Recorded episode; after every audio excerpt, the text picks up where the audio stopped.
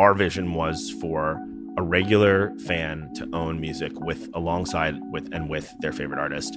And you don't need to explain anything else to get somebody to understand what that means.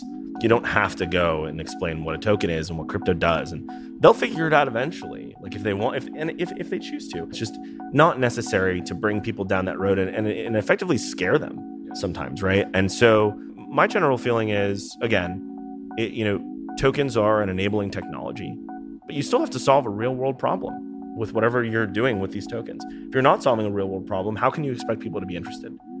And that's how we think about things at Royal. Welcome to the NFT Now podcast. Every Wednesday, we speak with trailblazing artists, collectors, and technologists about how NFTs are redefining the creative economy and how you can be a part. I'm Sam Hysell. I'm Alejandro Navia. And I'm Matt Medved, and we're on a mission to empower the creators of culture. Welcome to the show.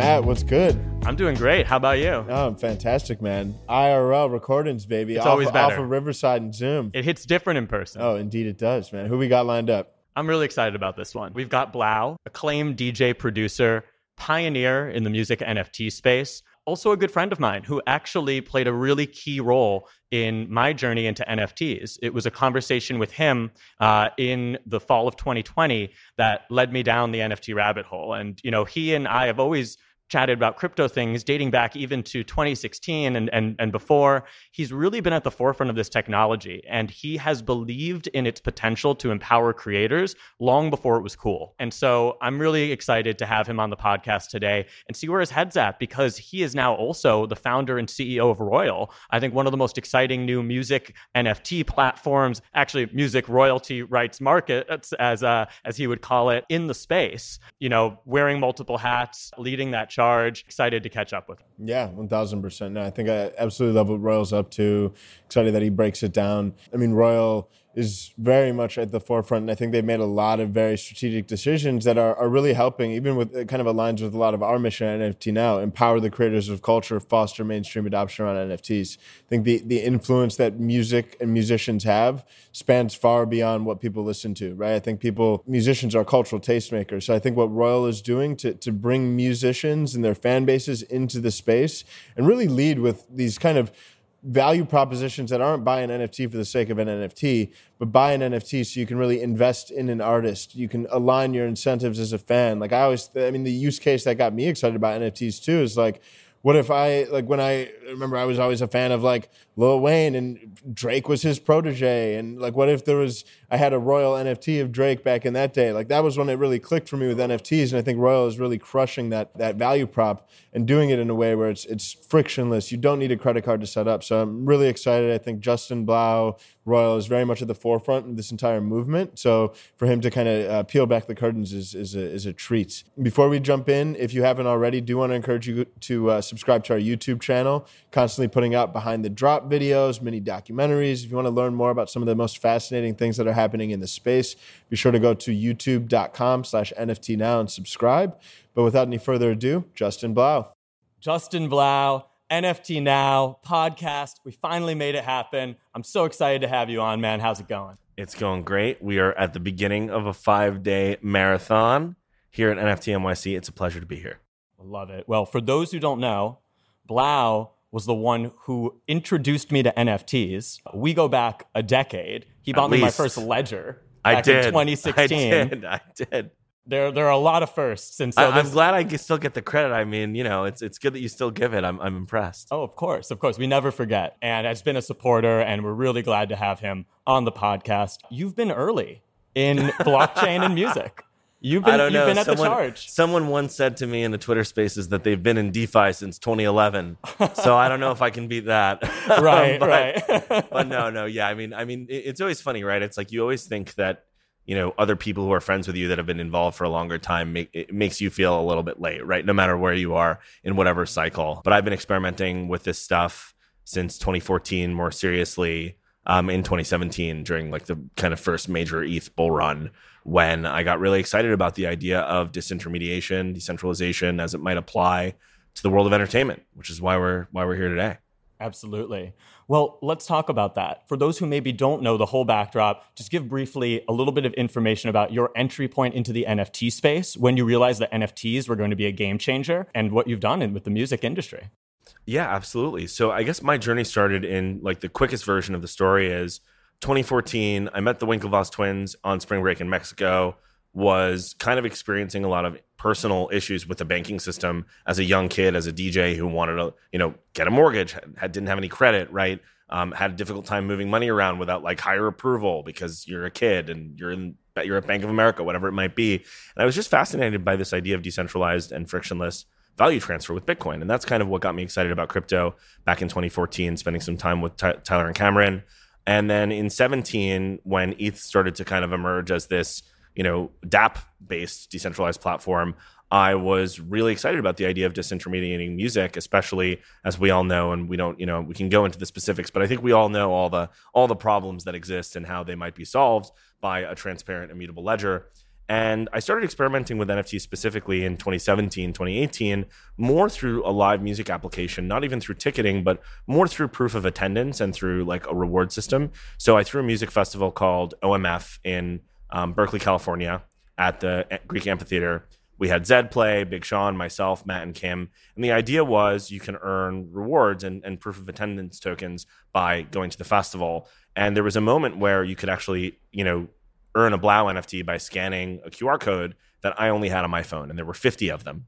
And the second I went out in the crowd, I had a security guard with me. They were gone in seconds, right? So the, the 50 people had claimed these, you know, Blau loyalty tokens, let's call them, in seconds. And this was actually built on the Stellar Lumens network, and it was you know a totally different time, but it was fast and it worked. And doing it on mainnet wouldn't work back then, you know, might work now. But we kind of did all this stuff, and and I realized really quickly, and, and this was in 2018 when we actually launched the product. I realized that like people love this concept of digital scarcity, especially when it's visual. Um, it, made, it made a lot of sense. But at the time in, in 2018, the bear market had kind of set, you know settled in, and people stopped building as much. It was it was uh, it was a darker time, and we decided we threw this one festival was a great success, and that I'd always kind of keep my fascination and passion with the technology on the back burner until until the rest of the world kind of got it. Um, fast forward to COVID 2020, and I started seeing you know NFTs manifest in a different light as opposed to loyalty and attendance. That you know the manifestation through art became really popular and was popularized by you know XCOPY, Trevor Jones, and Pak. And I was kind of watching what was happening on on Nifty Gateway and Super Rare and starting to think to myself, well, how could this really work for music as an art form? And started experimenting with some of the first music NFTs in 20 you know there were other like projects prior to me but I, I, think as a mainstream artist it was it was myself and rac that were you know just really excited about experimenting with technology. And rac and i had gone way back to 2017 days. I mean there weren't that many musicians that were excited about this stuff back then. And we just started with experiments and i teamed up with my art director. Um, i you know basically put out some unreleased music with visual art attached to it, and it sold. And we were just mind blown by the fact that these scarce digital assets had value to people, and really, you know, that emotional value of you know owning an unreleased song or at least being able to listen to and feeling like you have ownership of an unreleased song really fascinated me and that was really you know i guess 2020 uh, summer of 2020 is when i started kind of re-engaging in the space after 2017 and you know we saw the explosion kind of happen following a lot of you know Nifty Gateway activity with myself, Beeple, and a bunch of other artists. Um, you know, into that accelerated into 2021, and then of course you know apes and everything else and PFPs, and here and here we are a year later. I would love for you just to dive into that kind of ultraviolet album sale. I think it sold for nearly twelve million dollars, and was definitely like a massive wake up call for the music industry. Like, this is no joke. We need to figure out and learn more. Yeah. So in, in, the experimentation that I like, you know, I kind of viewed all of my earlier NFT sales as really just experiments, right? With like no expectation of profit, really, really at all. And and and so we designed this auction. Um, you know, I, I started doing these unreleased music NFTs in 2020, and then in 2021, I was like, well, what might this look like for existing music, music that's out, right? Like how how can we you know figure out ways that fans can co-own music with their favorite artists and so I did I did a single in January on Nifty Gateway that was a song of mine called Everything. Um, the one of one was the Spotify canvas that you see when you listen to the song on Spotify. So only one person owns that video, which is like really interesting concept. And a lot of these things started out as experiments, but in, in February when I did this auction, it was the first time that I had done something for an album. Um, and the idea was you got a combination of different tokens that represented different songs on the album by bidding in this ranked auction. And the the idea, economics, you know, having studied economics in college, was how do you capture an entire demand curve? You know, with a regular auction, there's only one winner, but someone was still willing to pay that second that second highest bid. How can you like leverage NFTs to capture everyone's willingness to pay, and where there could be multiple winners? And of course, you know, our expectations. This was you know on my own website. I built the technology with um, one of my portfolio companies, Origin Protocol, and we just wanted to do something on our own independently, and it ha- just exploded. Like we we had zero expectations. Did a clubhouse room, did a little bit of marketing on my website, and yeah, the auction ended up netting about twelve million dollars, and it was the first eight figure NFT sale ever at the time. And you know, three weeks following, Beeple did his sixty-nine million dollar sale with Christie's, and I think those two events definitely led to the explosion of interest in you know, just let's call it the financial side of what was possible. Absolutely. And I remember this well because I remember chatting with you in the lead up to that and then in the aftermath when everyone in the music industry was trying to get a hold of you. Um, tell us it was a, a dark time. um, you know, I, I, should have been celebrating, but I, I, it was just, you know, like every, it, it, was, it was an honor, right? Like there are all these amazing, powerful players who wanted to learn how to use the technology. And I tried to be really honest in saying like, look, I don't know how this happened. I, I couldn't replicate this again. Um, and and and and that's what I said to everyone. And I said, really, the technology that I want to see exist in the world doesn't exist yet. Yeah. And that's when you know that kind of inspired some of the initial ideas for Royal. Like, what could it mean to actually own IP in a song? Like, how? What if you could? What if your fans were your actual collaborators on ownership in a record instead of this idea of synthetic ownership of a song, which is you know still interesting. Collectible music is interesting. You've got CDs and vinyl, and there's a culture around that. But really unlocking like substantial financial upside could exist in true ownership. And it was something that was really, really hard. Um, and Fred Ehrsam, one of the co-founders of Coinbase, my lead investor, um, who was also the founder of Paradigm, um, basically convinced me to start Royal um, to kind of try to solve this problem where the tools didn't really exist for an artist to have fans become their record label, so to speak. Right? That was kind of the inspiration for for Royal, and uh, that was a year ago, a little a year, I should say, 13 months ago. So that started the kind of next chapter of the journey. That's wild. That's wild. We always say weeks or months and months are years in the space. So much has happened in that time. Um, and I love actually hearing the thought process and like the kind of the line from your early NFT releases, trying to get fans like invested in it, have fans have the sense of ownership. That really is in line with the guiding mission of Royal. Um, and I hadn't necessarily connected the two like explicitly like that before. I love how you said that. For those who are listening, just tell us a little bit more about Royal uh, and what you're building there. Yeah, absolutely. So Royal is a company that I started with my best friend JD Ross from college. JD started many other companies in, in his life, um, notably Opendoor, which is a publicly traded company that kind of disrupted the real estate world. And I called him with the idea for Royal. The idea is really simple: um, let fans invest in music as an asset class and participate in the economic upside that an artist achieves as they grow in popularity, right? So just opening up an entire asset class to a new audience. And if you look at it, you know, the only people who have been able to invest in music IP are record labels, private equity, and of course the artists themselves. They hold it. Um, but most people don't understand that a lot of artists that talk about, you know, not really getting paid a lot from music fail to understand that they just don't own a lot of it, right? And so we want to inspire artists to own and maintain as much, you know, create creative control of their music as possible and as much IP ownership as possible. And you know, you take artists like Russ, who's maintained that ownership throughout his career, and he makes a lot of money from music. So what happens now when you connect fans to owning owning music as well? Right? How do those incentives change? Are fans more likely to spread the word about that music, to tell their friends, to be incentivized to make that artist grow and feel like they're a part of that growth? Whereas otherwise, the fan experience actually gets worse as an artist gets more popular. Tickets get more expensive. You have less interactions with that artist over time, right? So the idea of you know being a part of an artist's core collective fans, like from the start, and having economic upside in that artist popularity was always so fascinating to me. And that's what we set out to build with Royal. So yeah, so super excited to see how you continue to iterate and evolve and kind of come up with new value propositions for fans as to how this can create and innovate upon the connection between a fan and an artist. I know a lot of the current value proposition is um, investing early in a fan, but also being able to actually get a share of royalties that are generated off of traditional streaming platforms. I'm curious if you feel like the current streaming, like the artists often get 0.003 cents per stream. Like, do you feel that model is already a bit inherently broken? You know, a lot of people talk about how the streaming model is broken, and my kind of antithetical view is just that no one understands how much those three or four cents are being divided before they get to an art get into an artist's hands.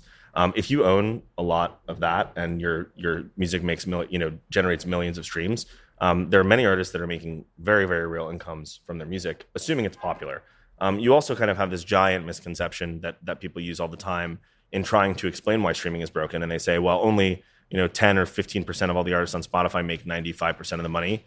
That's literally true of every single business in the world. Like every creator like youtube tiktok where it's just true of every long tail world in entertainment.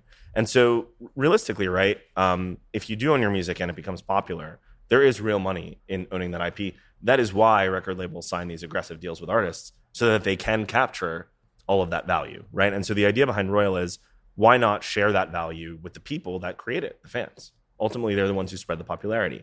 And the only way that gets proven out is like over time right? Like when an artist comes and issues assets on royal and then they explode in popularity everyone will see an actual economic benefit. We think that's really powerful and that's that's kind of the model that we hope to convey to the world. Yeah. Just to, to double down briefly there because that's fascinating. I mean there's obviously a lot more opportunity and even just power in the artist's hands if they're independent. And I think like NFTs create more economic viability off smaller audiences. When you think about the, I mean, you've done a range. I mean, you had an incredible job with Verite. Then you're also working with Chainsmokers, Diplo, kind of across a, a broad spectrum. Verite has been independent. Those guys definitely have deals. Like, do you see with the vision of Royal? Um, figuring out how to navigate that label conversation or really yeah, just trying absolutely. to create a better model for well, independent the, artists? The beauty of Royal is that we don't tokenize audio files. And I think it's like a big mis like like Royal is not a music NFT platform. Um, people people kind of put that out there in the universe. Um, we're a music rights marketplace and music rights platform. So if you're an artist and you own, let's call it, let's say you've done a deal, but you still own 20% of a song, and let's assume that song is recouped, whether it's recouped or not, you as an artist have the right to do whatever you want with that 20% right? And so at Royal, our tokens are visual, like pieces of visual art that represent ownership and then ownership in the underlying IP of the music, the tokens actually don't point to the audio at all. Um, and, and, that's mainly because there are certain IP clearances that are necessary that would be blockers for everyone to participate in the ecosystem. Um, you know, collectible audio is really interesting for independent artists to get involved, to like get their feet wet and get you know get get involved with collectors and owners that want to kind of donate to their experience. But those collectors aren't really getting any ownership in return. It's like it's it's ownership should be defined as social consensus or legal tender. That is like a very specific definition. So what do you own when you own an NFT is a very big question. At Royal, um, you own rights, right? And I think that's really important with Bored Apes. And the reason why Bored Apes took off so much and why I was you know very excited about the initial mint was it was the first project that actually gave you a license to use your ape when you bought that that NFT. And and we're just beginning to scratch the surface of what that looks like. But true digital ownership is to me so much more significant than synthetic digital ownership. The idea that this token points to an image or whatever it might point to, it could point to anything in the metadata, right? Literally anything. Um, unless you actually own something related to it, what does that ownership really mean, right? And I think that's like a big, a big kind of realization that a lot of people are having today makes total sense. And you know, I think back to I think back to our initial call about NFTs quite a bit. And one of the things that that you said that really kind of like put a light bulb, like a light bulb moment for me, was when you explained how um, in traditional music, you know, streaming. Um, you know, let's say you had a show in Mexico City. Uh, you know, you have so you know this many thousand streams from from people in Mexico City every month on Spotify, but you have no way of reaching them.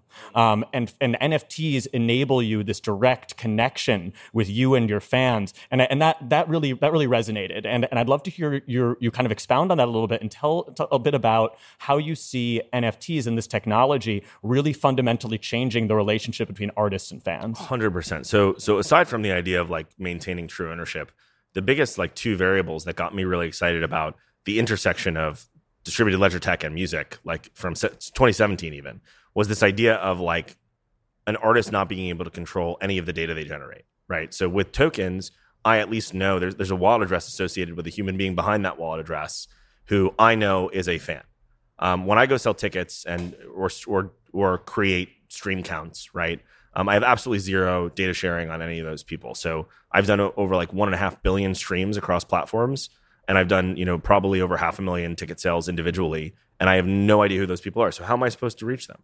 Um, the idea of tokens in in creating that more transparent, immutable bond between a creator and a consumer of that creativity is inherently interesting regardless of the ownership variable, right? And and the ownership variable just makes that connection more sincere. And so what we're exploring at Royal is like all of the other ways that that relationship can be, you know, improved via token. And and and it, it's something that like again, we're we're just beginning to scratch the surface on. And in that vein, like what uh, when it comes to changing the fan experience, like I think it's it's fascinating because it creates this deeper sense of ownership, loyalty, ambassadorship. Because there really is this kind of more deeply aligned incentives and interests with artists and fans in this model.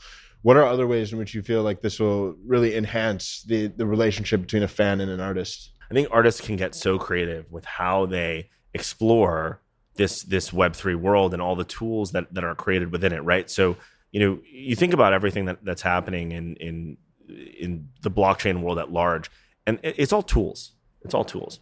At, at the end of the day, an artist has to kind of use those tools t- to their own end, to their own creative vision. And you know, we've seen we've seen tons of things. Like in my case, some of the winners of that ultraviolet auction have all access passes for life. Um, four of them came backstage at EDC Las Vegas. You know, an experience that's kind of priceless and really really special. And you know, a lot of those collectors slash owners have seen that kind of special value that exists. But the tools to kind of handle a lot of this redemption on chain are still new um, and expensive at scale, right? So like if you've got a big artist um, like Ye who wants to do something with with you know hundreds of thousands, if not millions of people, you know as as you know, ETH mainnet can only you can only mint about seventy to ninety NFTs per block. Um, and, and you're looking at you're looking at a problem. You're looking at a big scalability problem. And so I'm most excited for some of these other solutions, whether they're EVM compatible or, or other layer ones or whatever they might be. I'm excited for these solutions to unlock the potential and to make it really, you know, easier for users to engage with tokens, right? Because today, let's just be honest, setting up everything you need to set up to get involved in crypto is difficult. It's way too difficult. It's not as simple as setting up an email. Um, it's kind of adjacent to what setting up your dial-up internet looked like back in the 90s, right? And so we need to do better. But we're at a, we're at a point now where there's so much interest in, in, the public eye, and you've got the next generation of college grads who have studied computer science who are really excited about learning Solidity, about learning Rust, about learning these coding languages, and they're going to build the tools of the future. And I think the next five years we're going to see insane development on the, on this front, you know, more than we've ever seen historically. Yeah, makes total sense. And like you said, early is a relative term, right? Even though like you were early, we are still early in the aggregate sense. And you know, you think about it, the majority of music fans are not yet in this world. Um, how do we reach them? How do we get them really involved? How do we get beyond some of these misconceptions that are preventing artists from entering the space, and also, you know, these UX issues that are preventing fans from staying in the space? I, I think it's both. I think it's both narrative and UX, one thousand percent. Um, and I think it's something that everybody's working on, right? Like like fans fans at least in in the context of Royal, people do understand what it means to own a piece of a song. I was in I was in Austin, which is where the Royal headquarters is. Um, looking at you know a place to rent so that you know I didn't have to stay in hotels every time I went there. And the realtor that was showing me around, you know, asked what I did, and I said we started this company called Royal, and enables you to invest in music.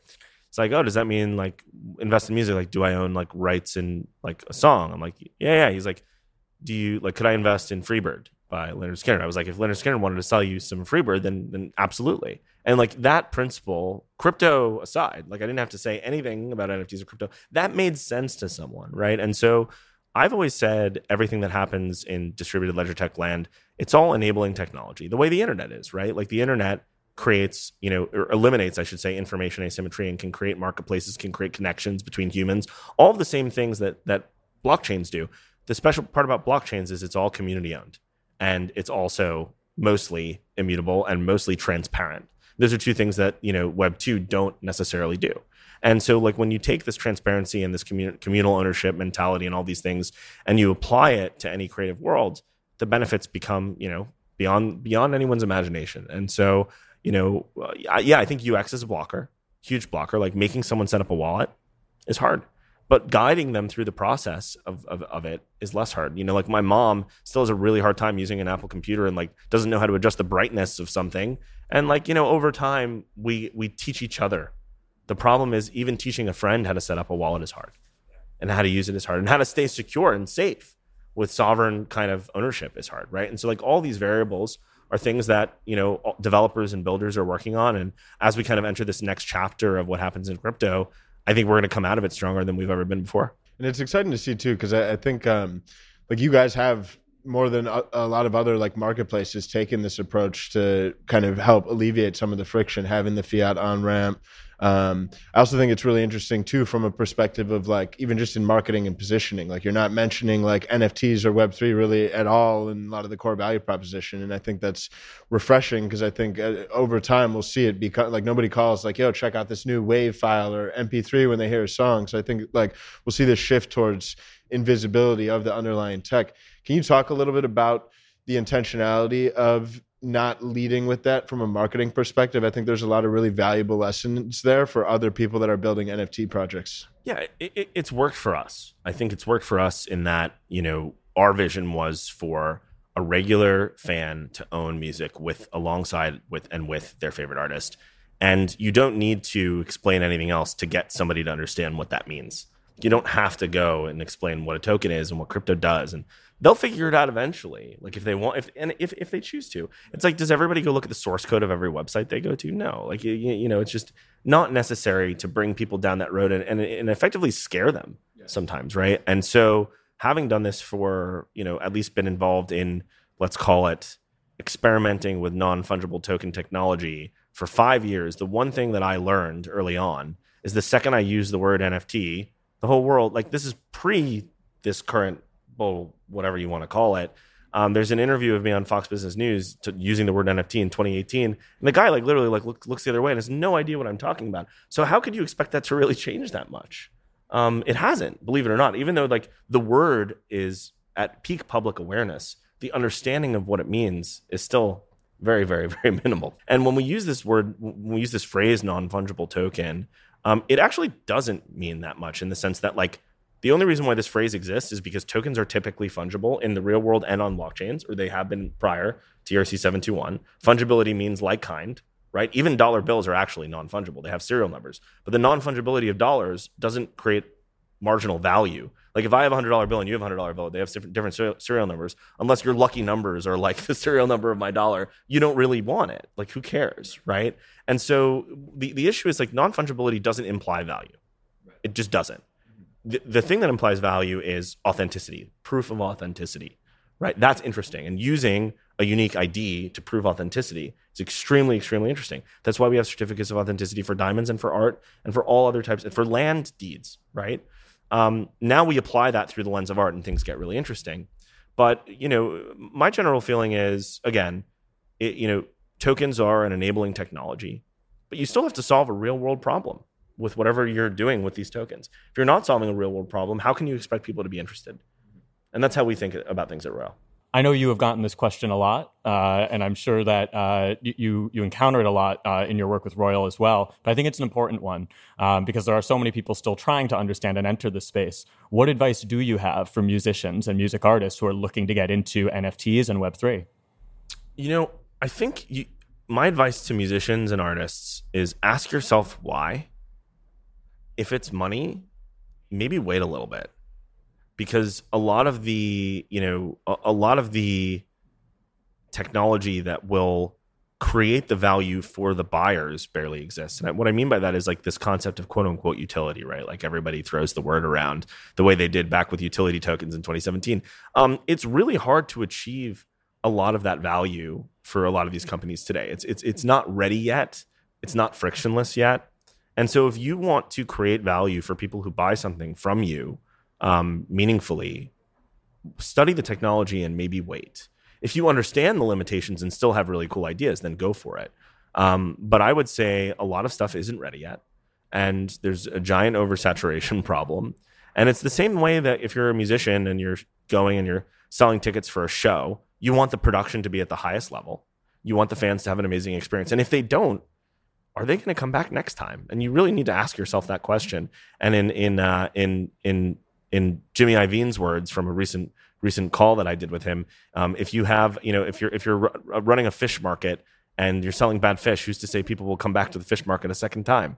It's like one of the best analogies I'd ever heard. I was like, exactly. So that's my advice to any artist that's trying to get involved in the space. And unless you really know what value you're creating and you're selling something of, of, of meaning and quality to someone, I would wait until some of the technology is there because it's really hard to build it yourself too. And that's kind of what we do at Royal. We're, we're ideally building the technology that makes it easier for everyone to get involved. And then when it comes to like, I'm curious how you feel this will impact the music industry over time. Like, I think right now, like obviously, there's been some really fascinating use cases. Whether it's artists that are effectively crowdfunding the modern day version of Advance and don't necessarily have to sign away as much ownership or any ownership for that matter. Um, I know some labels are a little more they embrace change a little more and are, figuring out how to navigate the space. Others will be laggards in the space. What business models or what elements of like the traditional and current music industry do you feel like are at risk with the rise of nfts i feel like everything's actually everything can be kind of symbiotic. Um, i don't know how at risk certain things are because like a, a lot of people say you know who a lot of people ask us like you know what are we trying to disrupt? The reality is we're just trying to free artists and give artists more independence. That doesn't necessarily have to be at the expense of any other player. Um, I, I, think that a lot of it is creating a layer on top of the existing music world that does give artists that freedom of choice. They don't necessarily have that today. Um, the only place that can come from is from the grassroots, as it always has in music in any art form, right? Like grassroots can create so much momentum and value for a musician um, and for any artist for that matter. And so I, I would say the real kind of winning companies' ideas are the are the ones that empower artists without thinking too much about who the enemy is. Um, because it's sometimes it's it's hard to know. Like there are lots of musicians that are a part of these like giant deals that have benefited greatly. Um, there's a lot of artists that haven't, and it's really about giving them the choice more so than attacking an existing infrastructure that, mind you, you know, works it just doesn't work for the little guy yet. And empowering those little guys to achieve success on their own is the ultimate priority that I think everyone has in Web3. Do you feel like NFTs will become like a top three revenue stream for music artists by, say, 2025, 2030? I don't, I don't think of NFTs as necessarily a, a revenue stream. I, I, I kind of envision them as a, like they, they are they are ultimately proof of ownership and what what someone owns is where the value is derived from and so like saying nfts are a revenue stream yeah maybe uh, i mean they, they have been for and again this is like for digital artists there's skeuomorphism and there's like an analogous situation with the real world where owning a, a print or owning a one-of-one piece of physical art very much adjacently follows the activity that's happened in the art world of nfts like it's it's familiar. In music, it's not. Music is invisible. The most the closest thing you get to is owning a vinyl.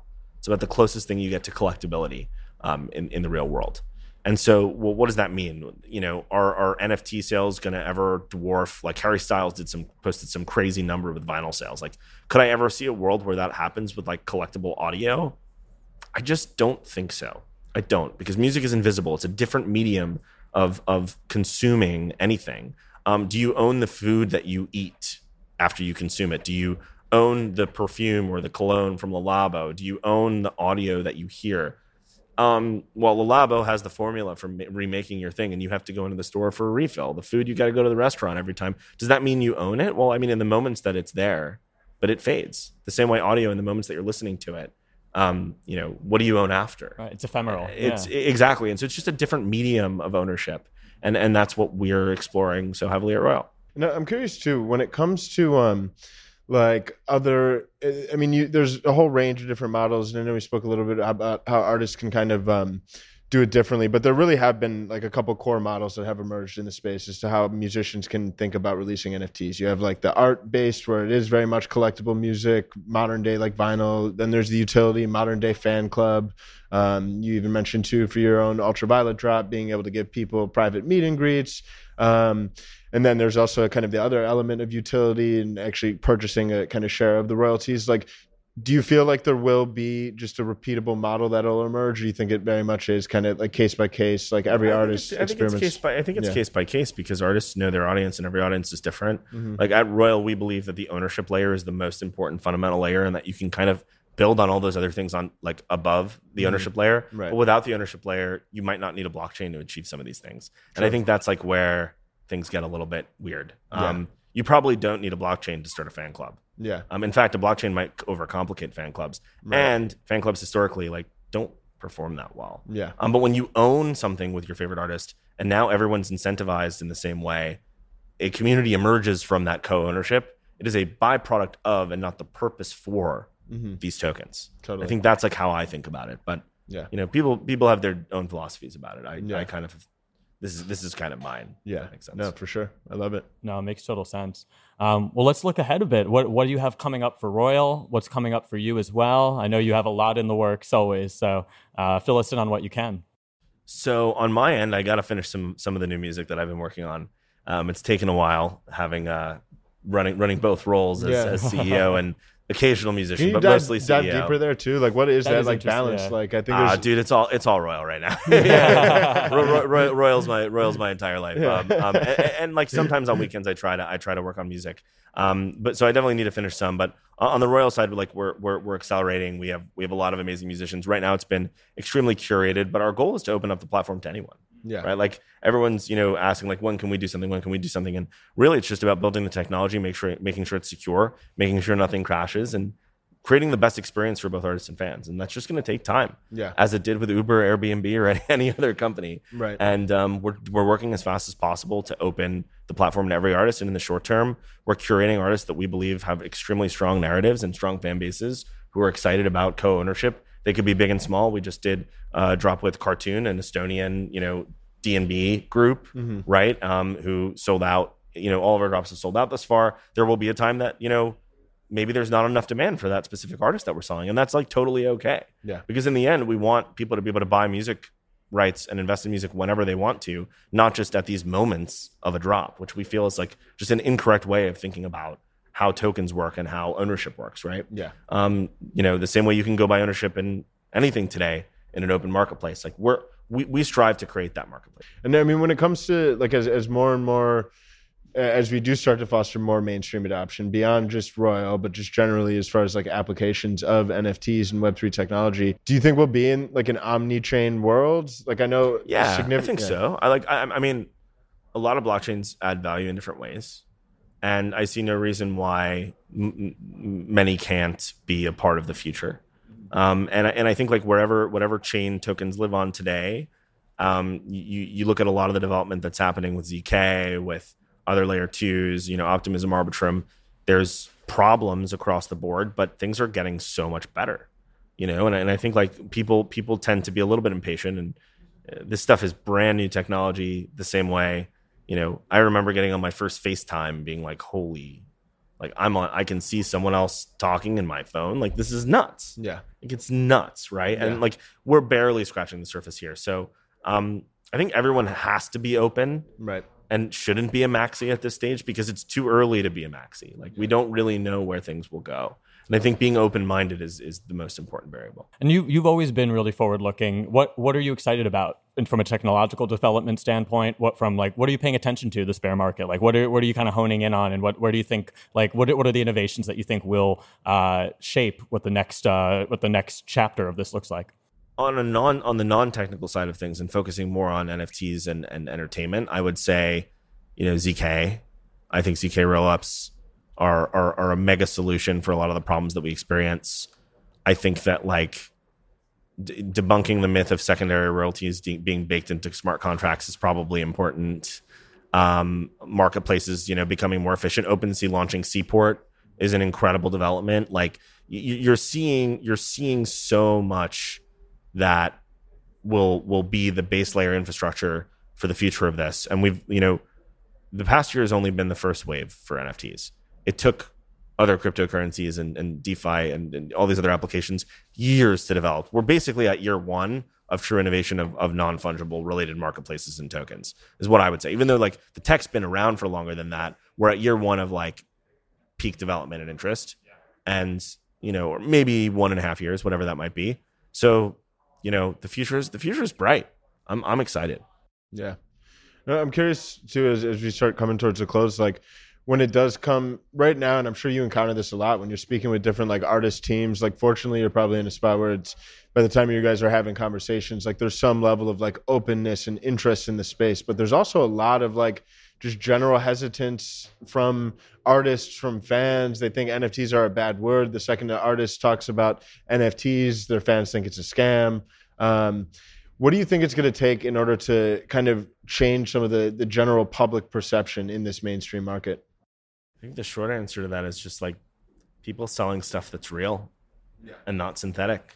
Yeah. And when when things are that are real are sold and value is attained, Yeah. um, no one complains, Yeah. and that needs to happen. Yeah.